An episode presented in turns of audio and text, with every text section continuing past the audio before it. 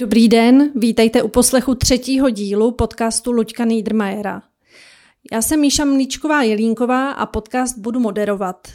Stejně jako minule natáčíme i tento dnešní díl s Luďkem Niedermayerem na dálku a tak se ptám, Luďku, slyšíme se? Slyšíme se a dokonce se i vidíme. Výborně, tak to jsem moc ráda. A můžeme rovnou uh, přeskočit k tématům. Já bych navrhovala, že tentokrát nezačneme covidem, jak jsme začínali v těch dvou minulých dílech, i když na něj taky přijde řada, vzhledem k tomu, že je to i nadále téma, které ovlivňuje život každého z nás. Ale je tu ještě jedno mimořádně aktuální téma, kterému vy se věnujete na svých blozích dost často, protože je to téma ekonomické a vy jako ekonom a bývalý viceguvernér k němu máte velmi blízko. Tím tématem je rozpočet Česka pro příští rok. Eh, momentálně ve hře deficit 320 miliard a eh, vy jste na svém blogu napsal, nazval ten rozpočet katastrofou finanční, tak eh, jsem si říkala, vy jste myslel tou katastrofou ten deficit nebo máte k tomu rozpočtu ještě nějaké další výhrady?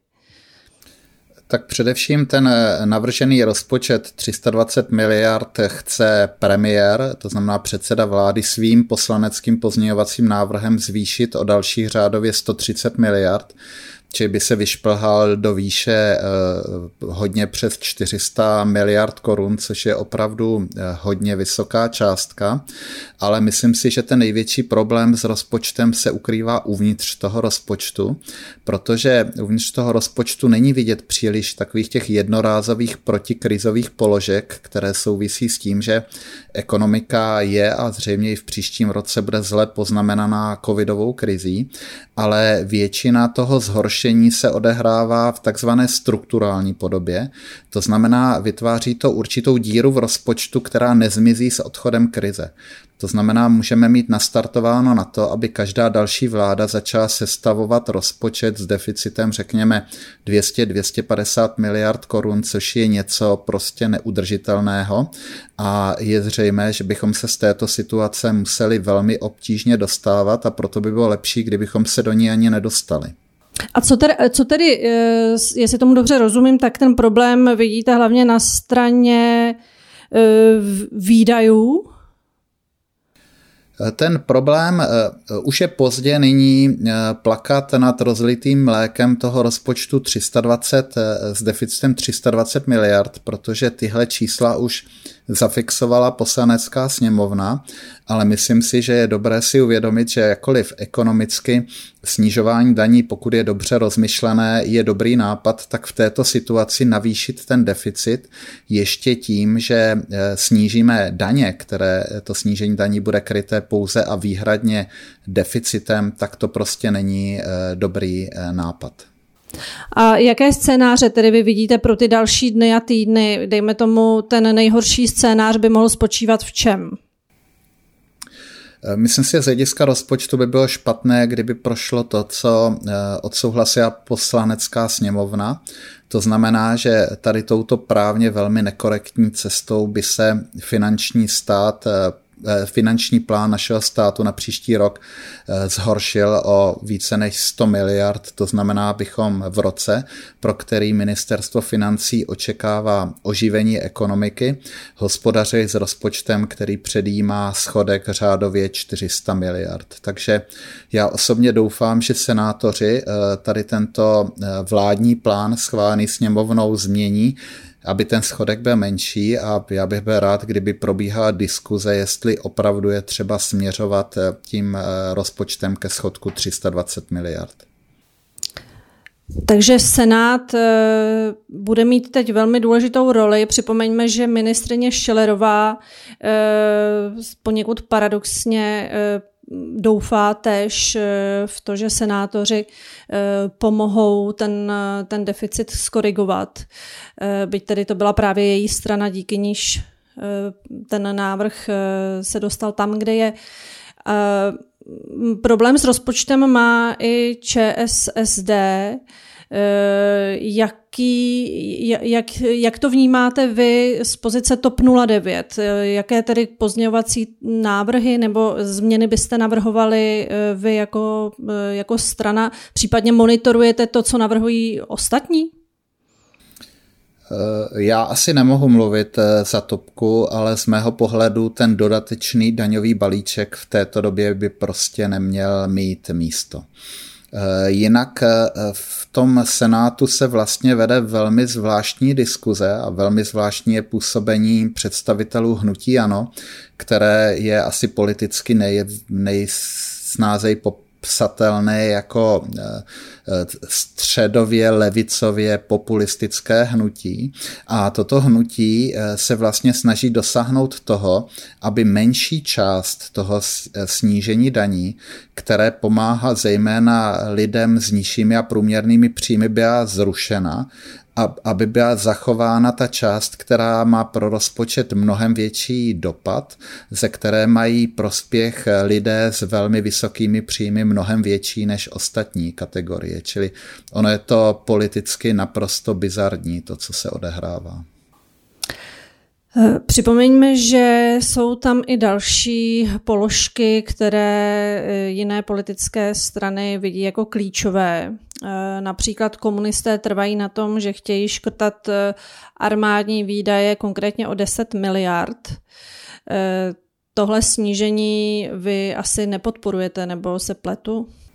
Toto už je součást uh, diskuzí o normálním rozpočtu, který už je v poslanecké sněmovně a uh, já doufám, že k takovému škrtu uh, nedojde, protože jakkoliv uh, to vypadá, že budeme mít prezidenta, který eh, nebude zastávat tak radikální eh, názory jako dnešní prezident eh, Donald Trump, tak přesto je potřeba, abychom my dodržovali tu úmluvu v rámci NATO a to znamená dostatečně do naší obrany schopnosti investovali a to nejde bez peněz, či já doufám, že tato věc ve sněmovně neprojde.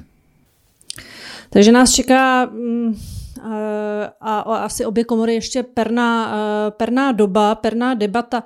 Eh, myslíte si, že vzhledem ke současným problémům se dočkáme rozpočtového provizoria třeba?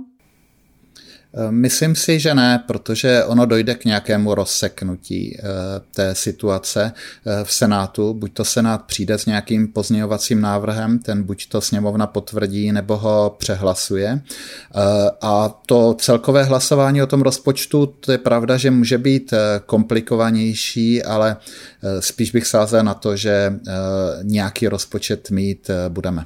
Ono také, kdybychom vlastně vycházeli z provizoria letošního roku, kdy vláda bez nějakého hlubšího plánu navýšila deficit na 500 miliard korun, tak nevím, jestli to by byla zrovna velká výhra. Ministrně Štělerová eh, řekla, že pokud bude pokračovat rozvolňování těch eh, opatření eh, souvisejících s výjimečným stavem, s nouzovým stavem, pardon, nebudou dále eh, prodlužovány ty programy antivirus a další, které tedy svým způsobem ten rozpočet eh, zatěžují. Jak moc eh, si myslíte, že právě tyhle, tahle ta pomoc státu je problém pro ten celkový deficit? Je to problém, problém marginální nebo Není to marginální problém, ale je to určitě výdajová položka, která je důležitá, která je ekonomicky plně opodstatněná. Čili tohle Uvědome byste neškrt že... v každém případě zachovat. Uvědomme si, že tato krize nevznikla tím, že by se podnikatelé chovali nezodpovědně, banky špatně eh, fungovaly nebo došlo například ke kolapsu na trhu nemovitostí. Toto je krize, která přišla zvenku důvodem, který nikdo neočekával a na který jsme bohužel nebyli vůbec eh, připraveni. A myslím si, že je plně zdůvodněné, aby stát na sebe vzal eh, nemalou část těch nákladů spojených s tou krizí. A zároveň si myslím, že je to pragmatické, protože řada těch firm, které jsou opravdu opravdu existenčně dnes ohroženy, jsou schopni tu krizi překonat při určité míře podpory eh, od státu a to znamená potom urychlit ten obrat ekonomiky k růstu. Takže tohle by byla velká chyba a vlastně hlavní chybou toho našeho rozpočtu je, že takovýchto položek, které by byly jednorázové, které by byly spojené s tou krizí a které by měly potenciál eh, podpořit oživení ekonomiky, je v něm příliš málo a je tam příliš mnoho položek, které jsou trvalého charakteru a budou zatěžovat rozpočet do budoucna. A kdybyste měl jmenovat tři nejzásadnější problémy v tom současném, eh, v tom současném návrhu, tak eh, by to byly které? Tak zdaleka největší problém je ten pozměňovací návrh Andreje Babiše, který opravdu dramatickým způsobem prohlubuje, eh, prohlubuje eh, deficit. Ale bohužel ten velmi vysoký deficit je důsledkem jak malých, tak eh, velkých věcí. Velká věc je například to, že vláda úplně zrušila jakákoliv pravidla pro valorizace penzí a valorizovala je rychleji, než jak se vyvíjí příjmová strana státního rozpočtu. Zcela nesystémová byla ta byla zvýšená platba za státní pojištěnce, která jinak ekonomicky dává hluboký smysl, ale měla být kombinována s dalšími opatřeními, které povedou k tomu, že státní rozpočet bude méně zatížený. A potom jsou prostě položky v řádu, řekněme, desítky miliard, které ten rozpočet dále zatěžují. Třeba zcela nedomyšlené zrušení daně z převodu nemovitostí, které dohromady vytvoří tu situaci, kdy rozpočet pravděpodobně bez těch opatření, které navrhuje Andrej Babiš, které mají cenovku někde nad 100 miliard, má už ten strukturální deficit kolem 200, eh, možná kolem 200 miliard, 150-200 miliard, což znamená prostě obrovský problém pro každou další vládu a obrovskou výzvu pro zajištění udržitelnosti finančního hospodaření našeho státu.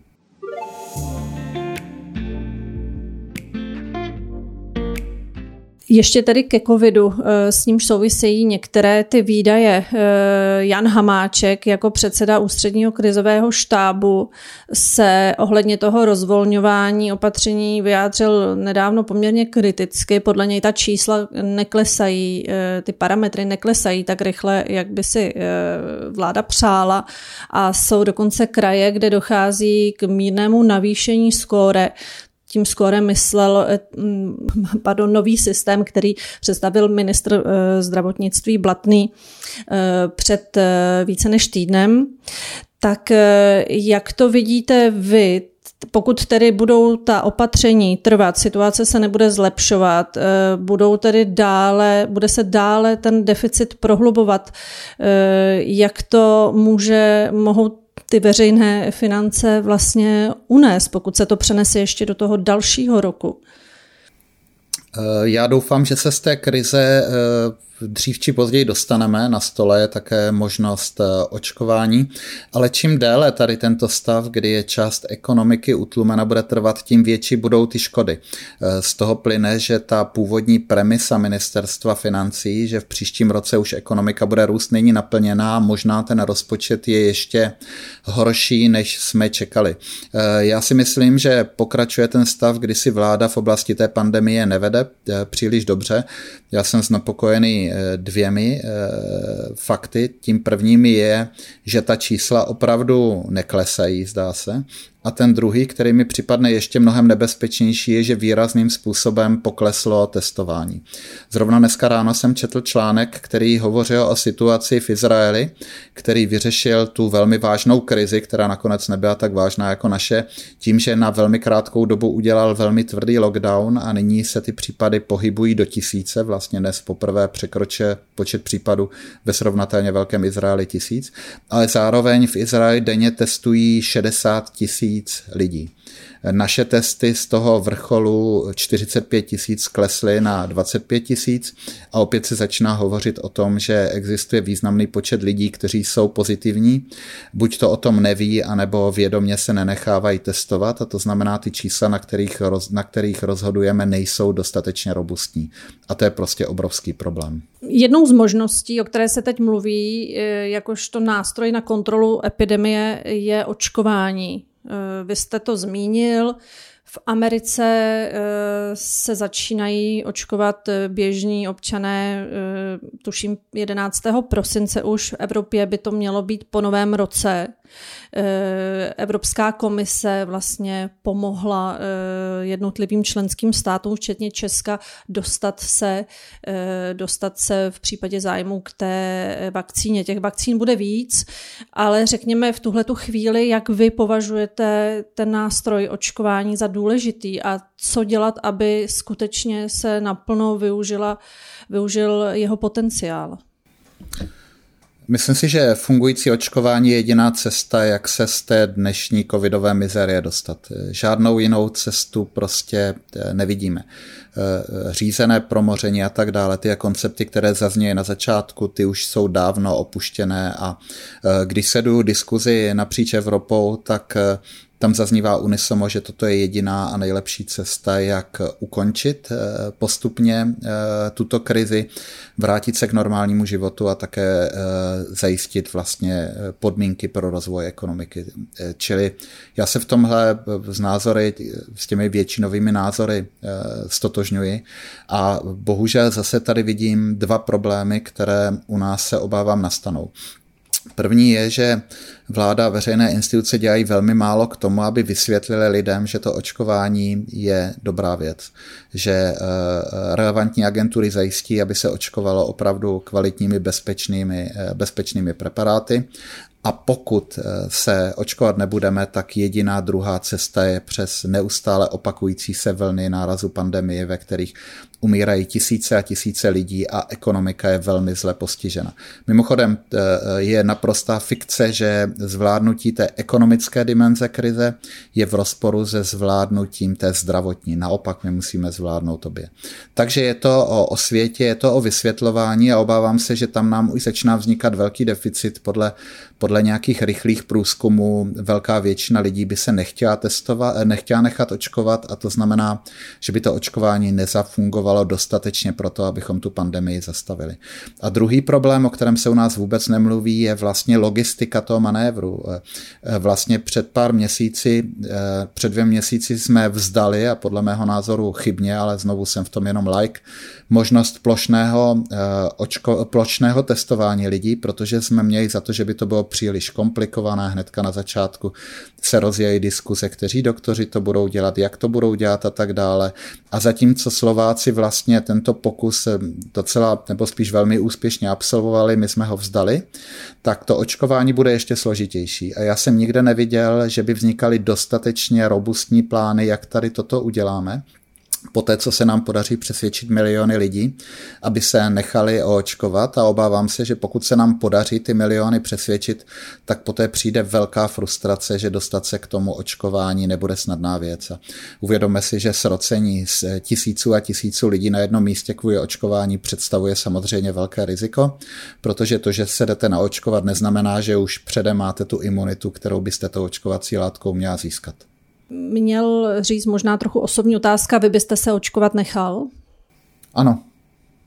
Pokud uh, uh, pro tu moji kategorii věkovou, to znamená lehce nad 50, bude doporučení, tak se nechám očkovat.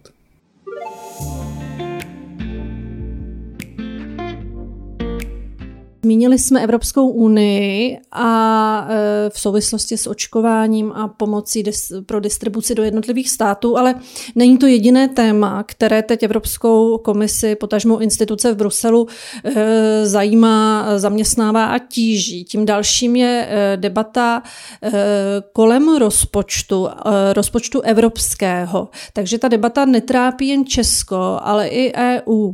Ten problém je ale jiný. Pokud se nepletu, tak v Bruselu vlastně, a je to asi i na pořadu pléna, teď jste měli vlastně zasedání Evropského parlamentu, eh, Polsko a Maďarsko blokují schválování evropského rozpočtu, protože nesouhlasí s tím, že by financování z evropských peněz se mohlo zaseknout v úvozovkách na tom, že některý stát nedodržuje eh, principy právního státu. E, říkám to správně, nebo jsou tam ještě nějaké další výhrady ze strany těchto dvou zemí? Ne, jedná se opravdu o e, spojení čerpání evropských e, peněz s dodržováním principu právního státu, což je mimochodem princip, který je zakotven už v druhém článku smlouvy o e, Evropské unii.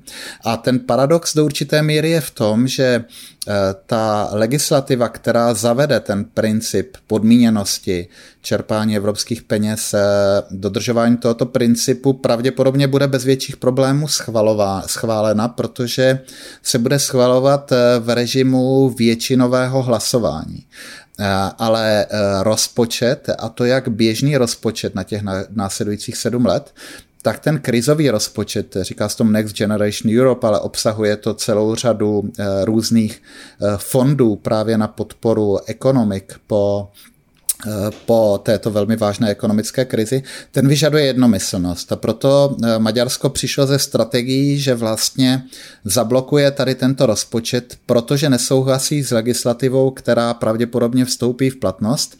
A Polsko eh, se jalo podporovat maďarského premiéra Viktora Orbána k mému překvapení se přidalo i Slovinsko, od kterého se ale spíš očekává, že bude hrát určitou roli prostředníka mezi Maďarskem a těmi ostatními zeměmi.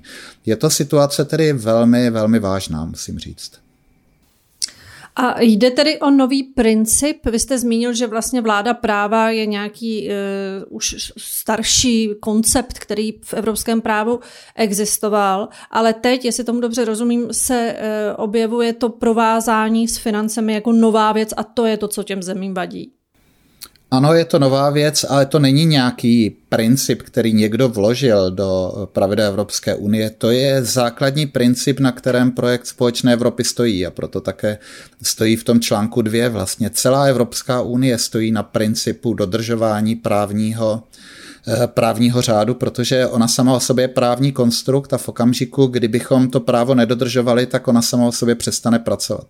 Ale stejně tak, jako například v případě eh, rozpočtových pravidel, která původně vznikla v podobě paktu stability a růstu Teo Weigla, se ukázalo, že ty pravidla nejsou dostatečná, aby dostatečně motivovaly země k jejich dodržování a postupně se ty pravidla vyvíjela až do dnes velmi složitého systému různých fiskálních eh, kompaktů a, a dalších právních předpisů, tak eh, v případě toho eh, právního státu členské země prostě dospěly k názoru, že neexistují dostatečné páky, které by motivovaly státy, aby tento princip eh, velmi seriózně dodržovali a proto kromě mechanismů, které již nyní existují, eh, jsou mechanismy, které mohou vést také k různému typu sankcí vůči členským zemím, byla zvolena ta podmíněnost těmi financemi, protože přece jenom ty finance hrají v dnešním světě velkou roli a je to systém, který je zcela pochopitelný a velmi jednoduchý.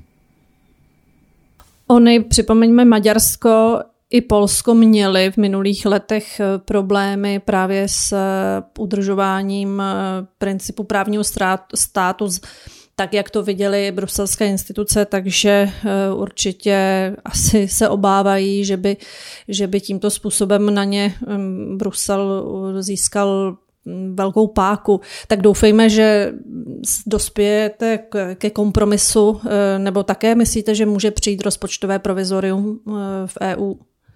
Já bych především opravil, že tady nejde o páku Bruselu, tady jde o páku členských zemí Evropské unie, protože ukazuje se, že pro některé členské země Evropské unie je opravdu zcela zásadním problémem, pokud eh, ty systémy vládnutí v některých zemích se začínají odchylovat od toho principu právního státu. A to vlastně ukazuje hloubku toho, kontek, eh, toho konfliktu, protože to, co je pro Viktora Orbána a pravděpodobně pro pana Kačinského je o vládu příliš náročné, je pro řadu ostatních zemí to absolutní minimum, jakým způsobem ten princip právního státu ochránit. A proto tohle není ten konflikt, ve kterém podle mého názoru bude snadné najít eh, jednoduchý kompromis. A bohužel do té doby, dokud se ten kompromis nenajde, tak nám hrozí dvě věci. První není jenom rozpočtové provizorium, které by zejména postihlo země, jako jsou země, které čerpají hodně z evropského rozpočtu, například Česká republika, Polsko, Maďarsko. Ale hlavně by došlo k zablokování vzniku toho protikrizového fondu, ze kterého země měly již od začátku příštího roku čerpat poměrně velké zálohy, které by měly použít na podporu oživení ekonomiky. Myslím si, že toto je pro řadu zemí absolutně nepřijatelné, aby tento velmi složitě dohadovaný rozpočet, ze kterého mimochodem Polsko a Maďarsko má obrovský prospěch a ekonomicky je v jejich zcela jednoznačném zájmu, aby se tady toto stalo rukojmím diskuze o, o dodržování právního státu. A proto jedna z těch konsekvencí v případě, že se nepodaří najít vzájemně přijatelné řešení, které podle mého názoru bude muset být více na půdorysu ústupku eh, Viktora Orbána, než nalezení nějakého významného kompromisu, protože to se mi zdá není přijatelné ani pro Evropský parlament. Tak pokud se tohle nestane, tak je na stole varianta, že ten krizový fond vytvoří země kromě Maďarska a Polska což podle mého názoru by způsobilo velký rozkol uvnitř, uvnitř Evropské unie a představa, že občané 25 eh, třeba členských zemí budou eh, eh, vlastně benefitovat z toho, že Evropa naša společné řešení, jak vymanit ekonomiky z krize, a maďarští a polští Evropané z toho nebudou mít nic, je něco opravdu velmi vážného, bezprecedentního. A myslím si, že by to znamenalo velký politický otřes pro Evropskou unii s velmi závažnými důsledky.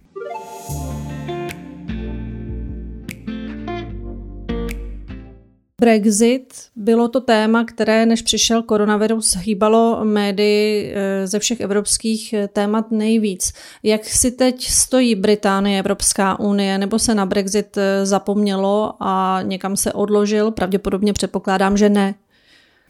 Určitě ne, protože Brexit bez dohody by znamenal další ekonomický otřes. Větší ekonomický otřes pro samozřejmě ekonomiku Spojeného království, ale by, by to otřes i pro unijní ekonomiku. A proto stále pokračují ty snahy najít, a v tomto případě eh, to podle mého názoru opravdu jde, vzájemně přijatelné řešení. Akorát, eh, jestli si vzpomínáte, tak před mnoha měsíci se hovořilo o tom, že poslední termín, kdy musí být dohoda na stole, je eh, říjen Nyní se říká, že poslední termín, kdy dohoda e, musí být na stole, je listopad. Dohoda stále na stole není a já se pomalu připravuji na to, že je možné v případě, a to je stále lepší případ, kdy opravdu v posledních dnech a týdnech roku ta dohoda e, se nalezne, že my jako Evropský parlament ji budeme pravděpodobně někdy po štědrém dní na zasedání schvalovat. E, samozřejmě ideální to není, protože Eh, ta dohoda musí začít platit od 1. ledna, čili to znamená pro, pro ty subjekty, kterých se bude týkat, eh, vlastně eh, během velmi krátké doby se adaptovat na nové prostředí bude strašně složité, protože Britové odmítají prodloužit to přechodné období, ale bylo by to stále lepší, než kdyby dohoda nebyla nalezena. A to znamená eh, podpora, respektive složitost obchodu mezi Británií a Evropskou unii, která vlastně ještě v těchto dnech funguje tak, jako kdybychom byli součástí stejného trhu, se dostane do situace, jaká, jaký, jaká je v obchodu mezi Evropskou unii a Tanzánií, což by bylo opravdu hodně nešťastné a mělo by to podstatný dopad na fungování řady, eh, řady firm. V tuto chvíli moc děkuji Luďku Niedermayerovi za jeho zajímavé vhledy a názory a loučím se i s posluchači. Děkuji za pozornost a těším se na slyšenou příště. Naschledanou. Já děkuji také a hlavně dávejte na sebe pozor a buďte v bezpečí. Naschledanou. Naschledanou.